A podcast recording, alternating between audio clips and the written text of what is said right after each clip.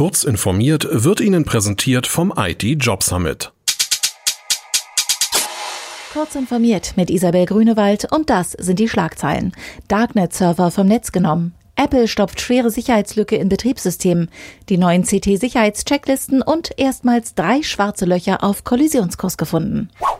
Deutschen Ermittlern ist ein Schlag gegen international agierende Cyberkriminelle gelungen. In Rheinland-Pfalz wurden bei einer Aktion mit mehreren hundert Einsatzkräften sieben Tatverdächtige festgenommen, unter anderem Betreiber eines illegalen Rechenzentrums, teilte das Landeskriminalamt mit. Ein Server sei vom Netz genommen und sichergestellt worden. Bei den Verdächtigen handle es sich um Mitglieder einer international agierenden Bande. Gegen sie werde wegen Waffenhandels, Kinderpornografie und Drogenhandels ermittelt. Apple hat in der Nacht zum Freitag Updates für die wichtigsten Betriebssysteme des Konzerns vorgelegt.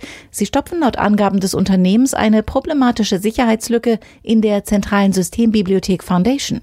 Betroffen sind jeweils Geräte, die noch ältere Varianten der Software verwenden. In iOS 13.1 und WatchOS 6 sind die Fixes offenbar schon implementiert.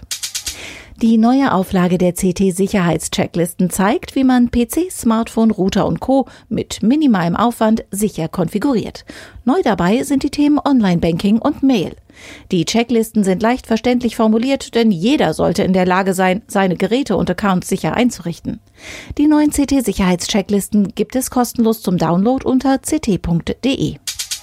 Astronomen haben erstmals drei supermassive schwarze Löcher entdeckt, die auf Kollisionskurs sind. Sie bilden jeweils das Zentrum von drei Galaxien, die in einer gigantischen Kollision ineinander stürzen.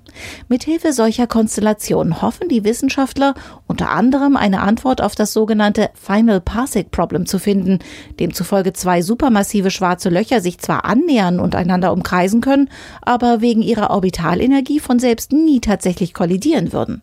Sie brauchen quasi einen Stoß los. Ein drittes schwarze Loch könnte den liefern, wie Computersimulationen nahelegen. Diese und weitere aktuelle Nachrichten finden Sie ausführlich auf heise.de.